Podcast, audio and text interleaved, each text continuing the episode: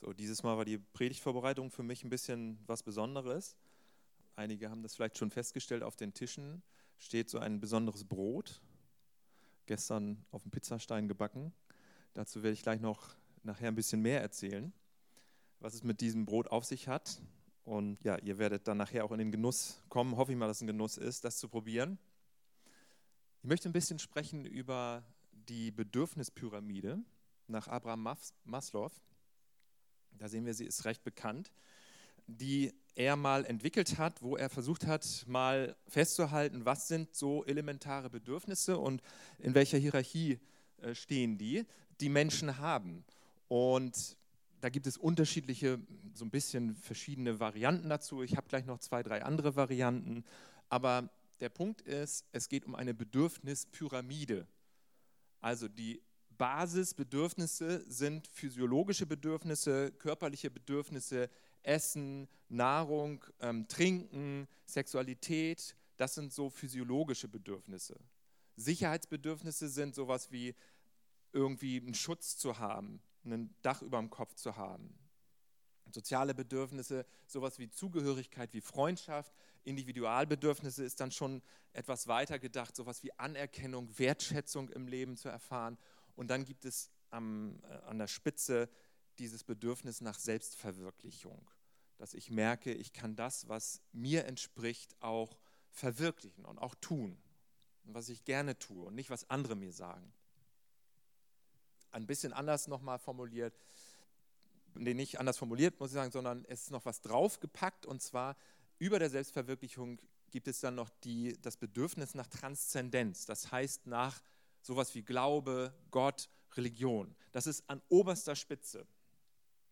Und dann wird unterschieden zwischen Defizit und Wachstumsbedürfnissen. Hier nochmal ein bisschen konkreter, habe ich eben schon genannt, was das bedeutet, die einzelnen Begriffe. Jetzt die ganz neueste Forschung, die ganz aller, aller, aller neueste Forschung, die hat ergeben, dass noch zwei ganz wesentliche Grundbedürfnisse fehlen, die unter dem Basis, unter der sozusagen der untersten physiologischen Basisbedürftigkeit noch drunter sind. Das ist jetzt ganz neu, präsentiert, ich glaube, das kennen die meisten von euch, ganz neu rausgefunden. Das ist das.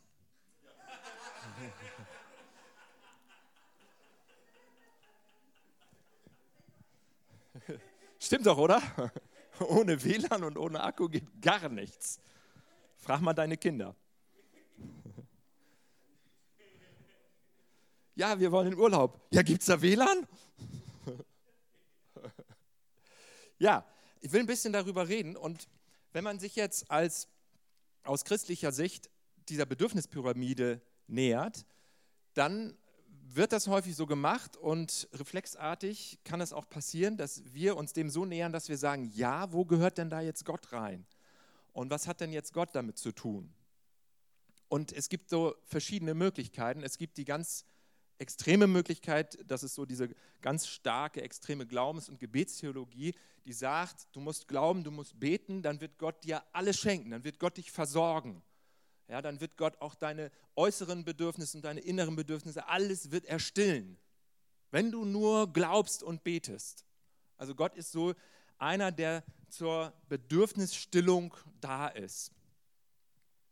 Das wäre eine Sichtweise. Die andere Sichtweise wäre, dass man Gott irgendwo einsortiert in die Pyramide. Dass man sagt, gut, es ist ja nun mal Fakt, dass Menschen hungern auf der Welt. Hier bei uns in unserem Land nicht, aber es gibt Hunger. Ja, das heißt also, vielleicht erfüllt Gott das nicht immer. Aber was Gott immer erfüllt, ist die oberste Spitze der Pyramide, nämlich sowas wie Sinn, sowas wie, ich kann mich einbringen. Ich kann was Sinnvolles mit meinem Leben tun. Gott gibt mir Sinn in meinem Leben, eine Bedeutung in meinem Leben. Auch die Sicherheit ist nicht immer gewährleistet. Aber Gott gibt mir Bedeutung und Sinn. Und das ist auch das Wesentliche. Alles andere, die unteren Bedürfnisse sind nicht so wichtig. Das sind nur körperliche, äußere Bedürfnisse. Die spielen dann nicht so eine große Rolle. Darüber müssen wir so ein bisschen hinwegsehen. Gott wäre also zuständig für diesen Bereich. Oder wenn wir die andere Pyramide nochmal nehmen, da war die Transzendenz. Das ist die Zuständigkeit Gottes. Und dann könnte man, wenn man es ganz optimistisch sagt, könnte man auch sagen, wenn Gott dafür zuständig ist, für diesen obersten Spitzenbereich, dann ja, wenn wir, wenn wir ganz viel Vertrauen haben, ganz viel Glauben haben, dann fließt das über wie so Becher, die ineinander gestapelt sind. Der oberste wird voll gefüllt und das Wasser läuft runter in alle anderen rein. Und das wird dann auch alles irgendwie okay sein und gut gehen. Problem an diesen beiden Herangehensweisen ist, dass die Pyramide ein Raster ist, ein, ein System ist, in das Gott einsortiert wird, in das Gott eingefügt wird. Es ist charmant und es ist natürlich auch, diese ganze Pyramide ist natürlich eine Hilfe gedacht. Es ist auch eine sehr vereinfachte Sache. Aber es ist schon was dran. Es ist natürlich richtig so, dass es diese unterschiedlichen Bedürfnisebenen gibt. Aber wenn man Gott daran einsortiert, dann hat man, wenn ich es jetzt mal ganz krass ausdrücke, dann hat man letztendlich einen Bedürfniserfüller Gott und das ist ein Götze. Äh, wenn Gott in eine Rubrik reinkommt, dann ist es noch kleiner, dann ist es noch verkürzter dann ist Gott regelrecht wirklich für einen Bereich zuständig, auch wenn der Auswirkungen hat auf alle anderen. Und das begegnet einem häufiger. Mir ist es auch sehr oft begegnet in den Jahren, in irgendwelchen Treffen, wo dann immer gesagt wurde, zum Beispiel, du musst Gott an die erste Stelle deines Lebens stellen. Es ist wichtig, dass du Gott an die oberste Stelle stellst, dass die Priorität Nummer eins Gott in deinem Leben ist. Und ich verstehe das und ich verstehe diese Botschaft auch. Und ich weiß auch, dass das viele angesprochen haben. Ich weiß auch als Teenie und Jugendlicher habe ich gesagt, ja, oh Mensch, Gott Nummer eins. Es gibt ja sogar so ein Lied, was wir immer gesungen haben bei den Rangers. Nummer eins, Nummer eins. Du bist die Nummer eins. Ja? Ich verstehe das. Nur letztendlich ist Gott in unserem System drin und letztendlich ist Gott in unserem Denkrahmen drin. Und damit ist er verkleinert und damit ist er verkürzt. Und meine Sorge ist, dass wir einen verkleinerten und verkürzten Gott haben und einem verkleinerten, verkürzten Gott verkündigen und folgen. Und dass deswegen vielleicht auch Menschen da gar nicht so viel mit anfangen können, weil es zu klein ist, zu klein gedacht. Und das, worauf ich heute hinaus will, ich mache doch nochmal die Bedürfnispyramide mit dem WLAN und dem Akku. Das, worauf ich hinaus will, ist, dass wenn wir von Bedürfnissen reden, wenn wir von einer Hierarchie von Bedürfnissen reden, wenn wir von einer Pyramide von Bedürfnissen reden, dann reden wir, wenn wir uns Gott nähern, dann reden wir von dem Erfinder dieser Bedürfnispyramide. Dann reden wir von dem, der überhaupt so etwas wie Bedürfnisse überhaupt erschaffen hat. Nicht von dem Stiller von Bedürfnissen. Auch das ist möglich, auch das macht Gott. Wir haben viele Beispiele dafür in unserem Leben, die meisten von uns. Aber es ist viel zu klein gedacht, wenn das die Funktion Gottes ist und wenn das das Wesen Gottes ist. Sondern Gott ist derjenige, der überhaupt diese ganze Pyramide hervorgebracht hat, dass es sie überhaupt gibt. Darauf möchte ich hinaus und das Ganze möchte ich gerne zeigen anhand eines ganz wichtigen Satzes, den Jesus gesagt hat oder wenn man es kritischer sagt, gesagt haben soll nach Aufzeichnung von Johannes. Aber Johannes hat das so aufgezeichnet, selbst wenn man die Bibel kritisch liest, dann muss man auf jeden Fall zugeben, dass es dem entspricht, wie Jesus gelebt und geredet hat. Und das wurde aufgezeichnet. Und einer dieser Sätze, es gibt insgesamt sieben davon im Johannesevangelium, das ist der Satz, ich bin das Brot des Lebens. Und wir verstehen gleich, was das mit der Bedürfnispyramide zu tun hat.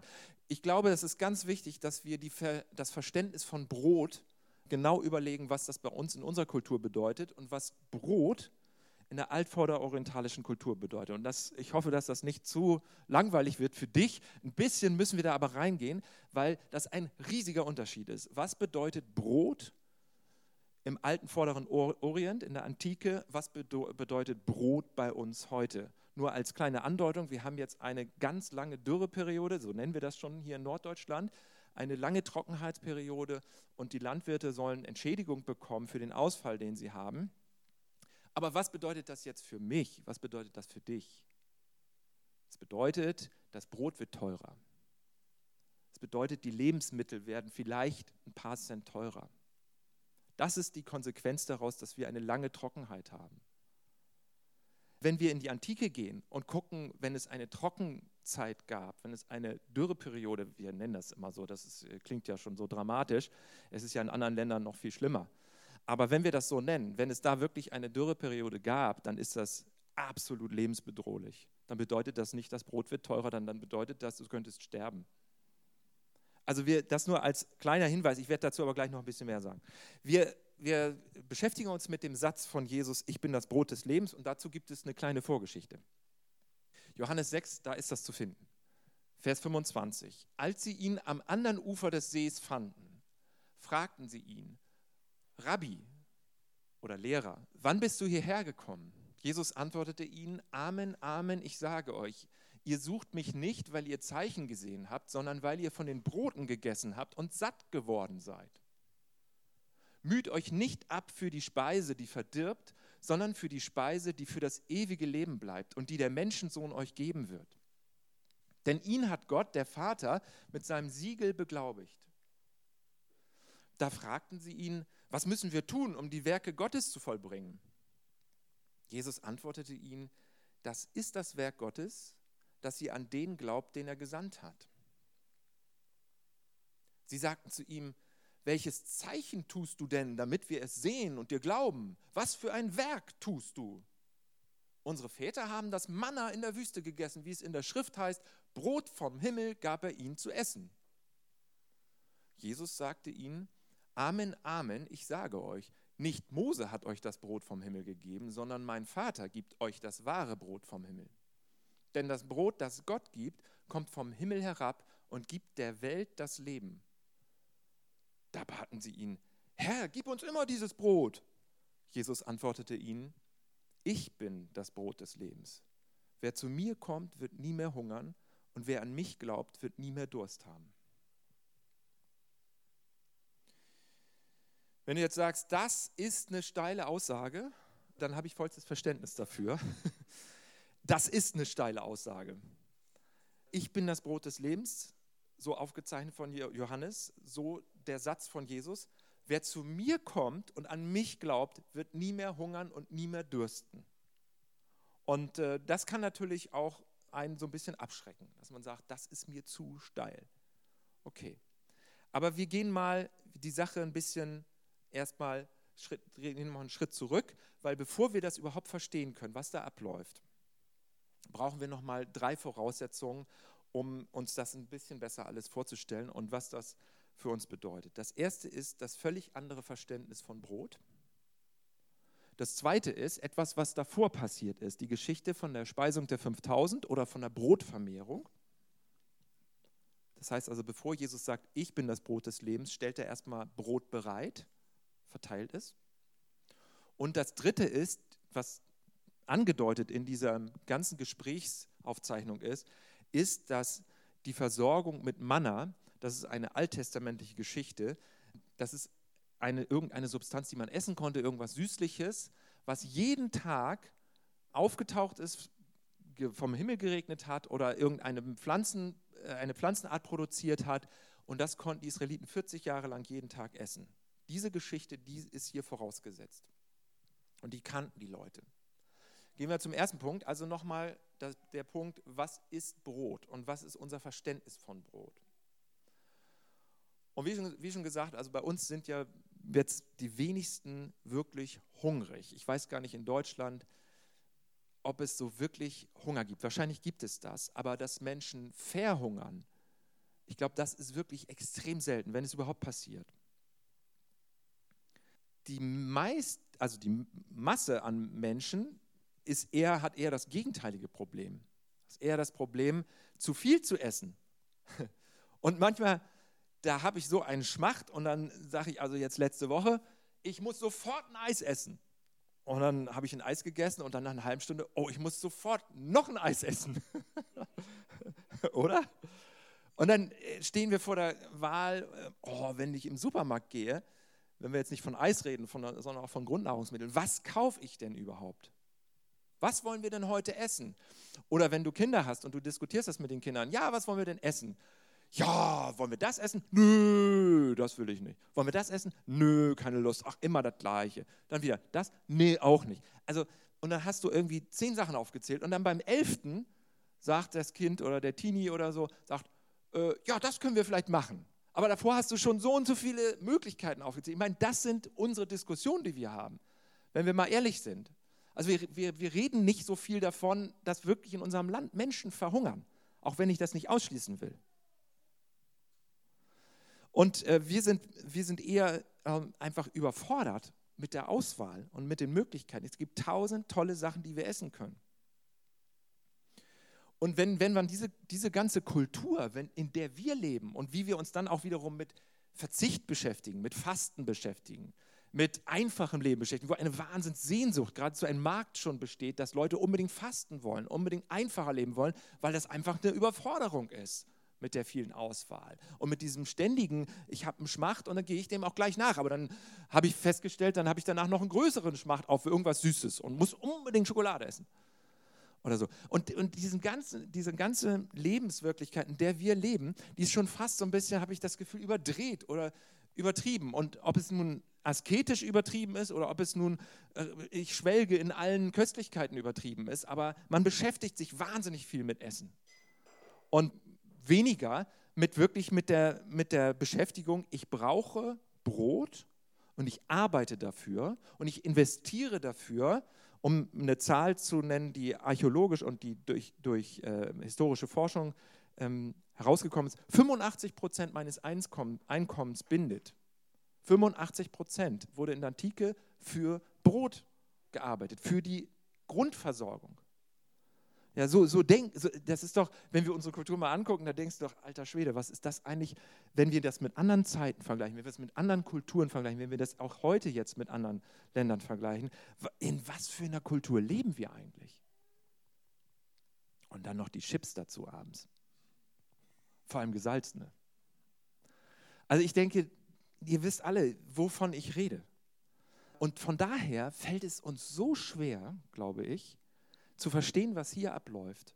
Von daher ist es so schwierig zu verstehen, was es bedeutet, wenn Jesus fünf Gerstenbrote von einem Jungen nimmt, sie bricht, sie austeilt, zwei Fische verteilt, 5000 Männer waren da, so der Bericht, wahrscheinlich noch mehrere tausend Frauen und Kinder dazu. Er ließ sie lagern auf einer Ebene, wo der Autor bemerkt, Johannes bemerkt, es war viel Gras dort, also eine Notiz, die eigentlich fast nur ein Augenzeuge sagen konnte, spricht für die wirkliche Detailgetreue dieses Berichtes. Und alle wurden satt und zwölf Körbe waren übrig.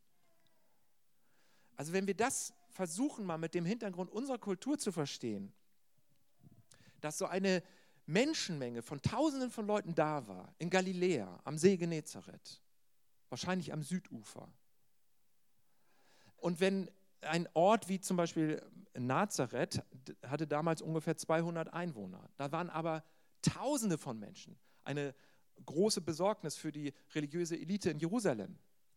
Die hatte sowieso Probleme, Galiläa in den Griff zu kriegen. Und dann war da noch dieser Heiler und dieser Prediger, der Tausende von Leuten anzog. Und dann hat er auch noch Brot verteilt. Was das bedeutet hat für die Menschen. 85 Prozent meines Einkommens für diesen Tag auf einen Schlag. Ich bin satt geworden. Stell dir das doch mal vor, das würde ich jeden Tag haben können. Das würde bedeuten, entweder ich arbeite weiter und habe doppelt so viel Einkommen oder ich arbeite einfach gar nicht mehr und komme trotzdem über die Runden. Was für ein cooler Typ ist das denn? Deswegen waren sie so begeistert. Und sie waren so begeistert, wenn du die Geschichte davor nochmal lesen willst, Johannes 6, dass sie ihn zum König machen wollten. Und König denkst, ey, das ist doch gut, Jesus König. Ja, Jesus ist doch auch irgendwie so ein besonderer, herausgehobener Lenker und Leiter und ja, Herrscher, wie auch immer, aber guter, barmherziger Herrscher ist doch, ja, aber sie wollten ihn zum König machen, weil er ihnen Brot gegeben hat, weil er sie satt gemacht hat, weil er in der Bedürfnispyramide war, weil er in ihr System passte. Und Jesus sprengt das System und Jesus sagt, vergesst das ich lasse mich nicht reinpressen in euer System. Ich lasse mich nicht in eure Bedürfnispyramide einschließen. Ich spreng die Pyramide. Ich habe diese Pyramide, wenn es überhaupt so eine gibt, ich habe die erfunden. Dass du überhaupt Bedürfnisse hast, kommt von mir. Ich bin dein Ursprung. Ich bin deine Quelle. Ich bin die Quelle allen Seins, aller Wirklichkeit. Damit hast du es zu tun, wenn du mich anguckst. Und deswegen diese, diese Konfrontation an der Stelle. Noch ein bisschen um uns mehr reinzudenken in die damalige Welt. Ich sage jetzt mal was für alle Vegetarier, Vegetarierinnen. 95 Prozent waren in der Antike vegetarisch. Vegetarier, Vegetarierinnen. 95 Prozent der Bevölkerung. Ich habe übrigens ein schönes Buch, wer darüber mehr wissen will, ist auch für heutige Zeit, wenn man gerne Brot backt, hochinteressant, ganz, ganz tolles Buch von einem äh, bekannten Theologieprofessor, den wir auch mal in der Fortbildung erlebt haben. Manna, Mehl und Sauerteig, Korn und Brot im Alltag der frühen Christen von ähm, Klaus Berger, verleihe ich auch gerne. Ganz, ganz toll. Und da findest du diese ganzen äh, Forschungsergebnisse. 95 Prozent waren Vegetarier, weil sich die Masse der Menschen Fleisch nie leisten konnte. Und auch Fische nicht. Fische waren eigentlich auch schon gehobenere Kost, konnten sich nur die Reichen leisten. Und ähm, man aß also wirklich jeden Tag, es gab drei Mahlzeiten, ähnlich wie meistens bei uns, man aß jeden Tag Brot. Brot war die Hauptmahlzeit. Eine Herstellung eines Brotes kostete unglaublich viel Zeit. Es waren sehr viele Arbeitsgänge nötig dafür. Es war sehr aufwendig. Das heißt, die Zeit, das Geld, alles Mögliche wurde da sehr stark investiert. Und als Beilage hat man dann häufig ähm, Gemüse gegessen und Wein getrunken, meistens aber auch nur Wasser. Also, wir können sagen, ich verzichte auf Brot. Ist okay, dann esse ich halt was anderes. Das ging damals nicht. Zwölf Körbe blieben übrig. Und ich hoffe, dass wir so ein bisschen einen Geschmack dafür kriegen, wie das, wie das war und was das bedeutet, wenn Jesus dann auch so ein Brot nahm und ich nehme jetzt auch mal so ein Matzenbrot, das ist ungesäuertes Brot, ohne Hefe, ohne Sauerteig, einfach nur Mehl und Wasser und Salz. Und das war die Hauptnahrung, und zwar Gerstenbrot. Wenn man ein bisschen mehr Geld hatte, kaufte man sich Weizenbrot. Weizenbrot äh, war damals eher schon was Gehobeneres. Und dann hat er das genommen, auch beim letzten Abendmahl, und hat das gebrochen. Bröselt, weil es, ähm, weil es wie Knäckebrot hart war.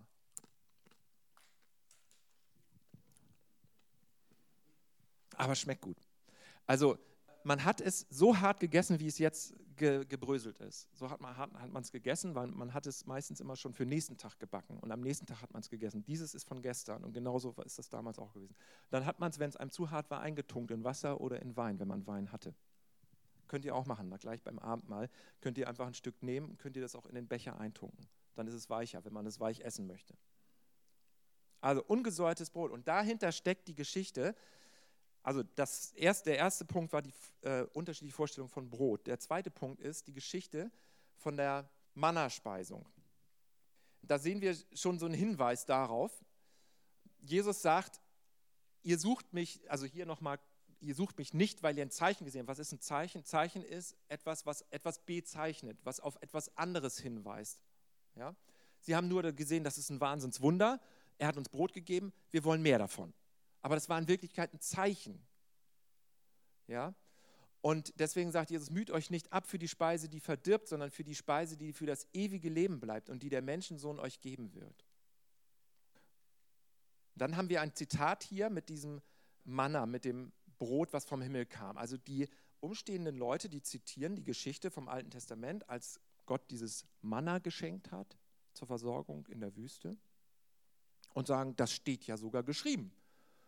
Und Jesus konfrontiert sie und sagt, weil er merkt, es geht nur wieder darum, dass sie Gott einordnen und dass sie Gott in ihr Leben packen. Und äh, er sagt, nee, nix da, nix da, nix da. Mose hat das gar nicht gemacht. Das war mein Vater, der gibt euch das Brot. Und damit ist es auch hochinteressant, wie wir mit der Bibel umgehen, weil das ist ja eine alte Geschichte. Aber Jesus sagt, das war gar nicht Mose, das war mein Vater, der gibt euch das Brot und das steht im Präsens. Er wechselt also die Zeitform. Mein Vater gibt euch das wahre Brot vom Himmel. Also damals hat Gott das gemacht durch Mose und jetzt macht es Gott auch. Aber das wahre Brot ist etwas viel Größeres und viel über Zeit, zeitübergreifendes und viel umfassenderes, als ihr in euren ähm, Köpfen und in euren Systemen euch vorstellen könnt. Es sprengt jede Vorstellung und jede äh, Einsortierung. Man kann Gott nicht einsortieren. Und dieser Gott, der steht in mir jetzt vor euch. So sagt Jesus das. Und das ist das Provokante daran.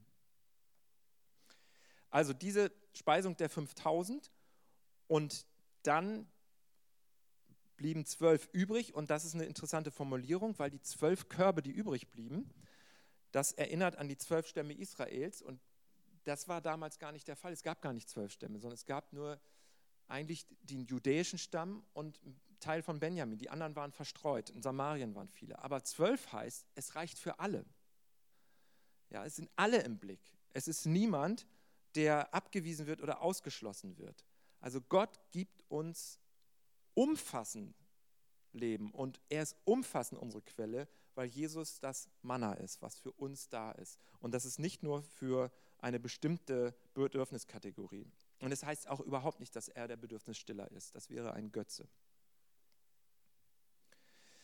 Also das ist das, was mir ganz wichtig war heute Morgen. Und ähm, wenn wir jetzt noch mal weiter gucken, dann gibt es da noch ein sehr schroffes Ende. Sie sagten zu ihm, welches Zeichen tust du denn, damit wir es sehen und dir glauben? Was für ein Werk tust du?